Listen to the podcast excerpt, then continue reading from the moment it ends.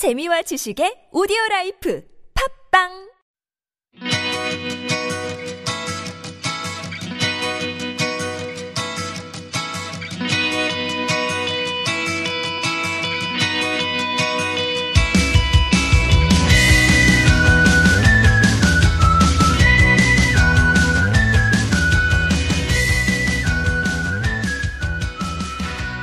안녕하세요. 함께 성장하는 방송의 박재하입니다.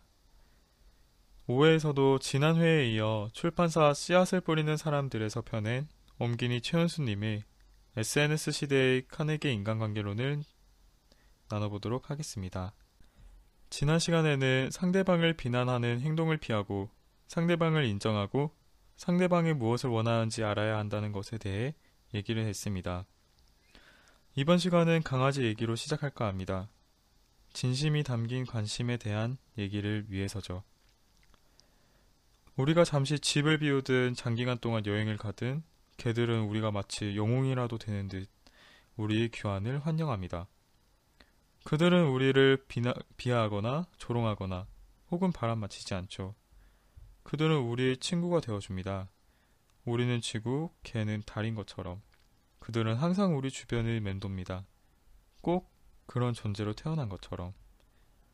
개들은 타고난 본능으로 우리가 몇 달 동안 다른 사람들의 관심을 끌기 위해 애쓰는 것보다 몇 분 동안 상대방에게 진심으로 관심을 기울임으로써 더 많은 친구들을 사귈 수 있음을 알고 있습니다. 이것이 어쩌면 진정한 관계를 맺는 근본 원칙이 아닐까요? 개의 눈을 통해 인간관계를 바라보면 다른 사람에게 중요한 존재가 되고 싶은 소망을 간단히 이룰 수 있을 것 같습니다.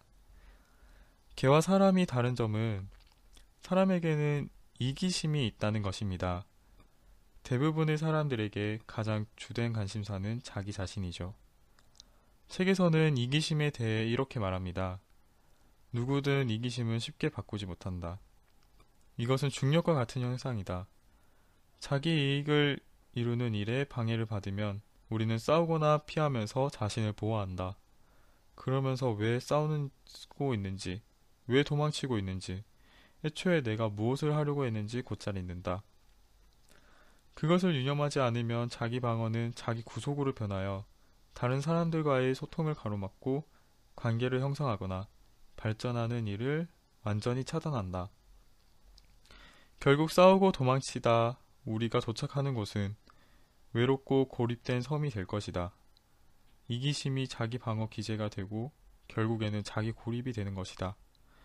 이기심을 경계해야 하는 이유입니다.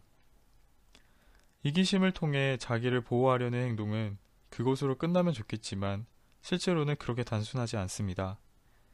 정신의학자 알프레드 알들러는 다른 사람들에게는 관심이 없는 사람은 인생을 사는데 굉장한 어려움을 겪게 되고 다른 사람에게도 해를 끼치게 된다.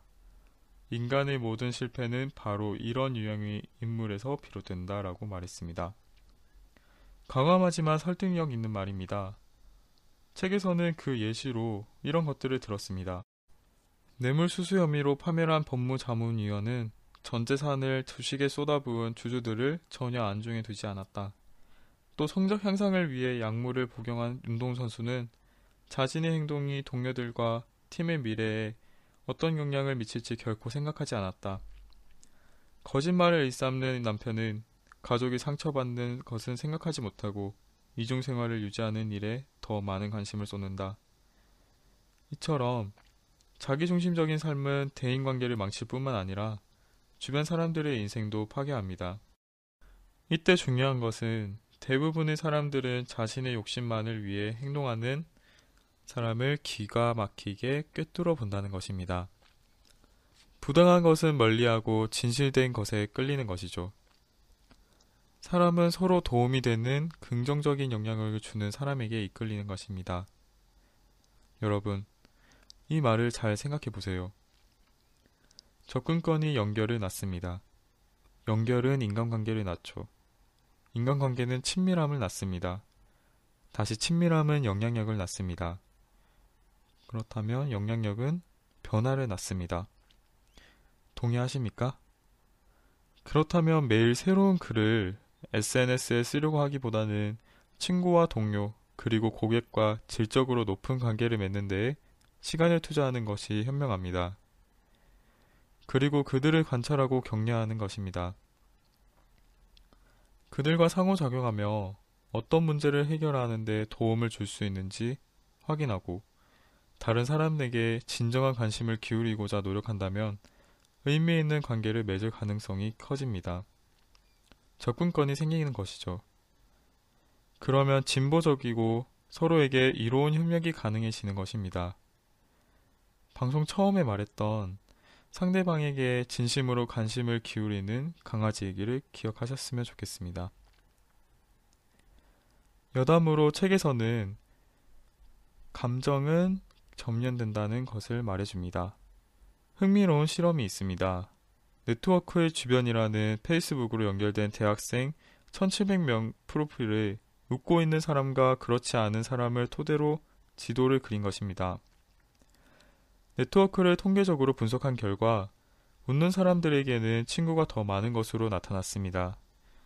웃으면 평균 한 사람이 친구를 더 얻는데 이는 사람들의 가까운 친구가 평균 6명인 사실을 감안하면 상당히 높은 수치입니다.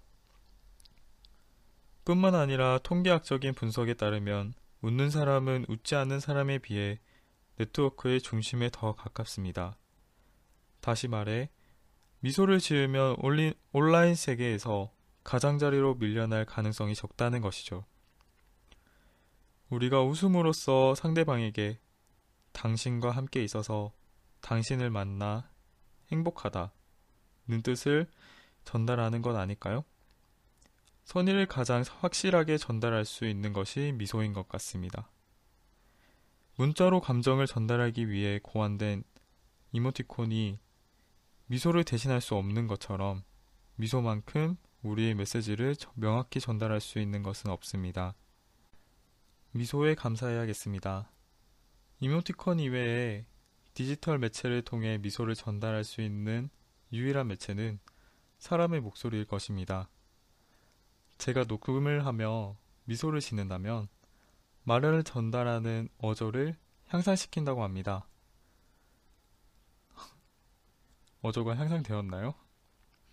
연설, 노래, 방송 분야의 전문가들이 학생들에게 미소를 지을 때 목소리가 더욱 유쾌하고 매력적이며 설득력 있게 들린다고 하는 것은 결코 우연이 아니네요. 미소는 상대방이 볼 수 있든 없든 전달할 수 있는 것 같습니다. 저도 자주 미소 짓도록 하겠습니다. 다음 이야기는 새로운 책을 가지고 만나 뵙도록 하겠습니다. 미소 짓는 일주일 되시기 바라겠습니다. 항상 무엇을 나누고 도움이 될지 고민하는 방송이 되겠습니다. 함성 들으러 오세요.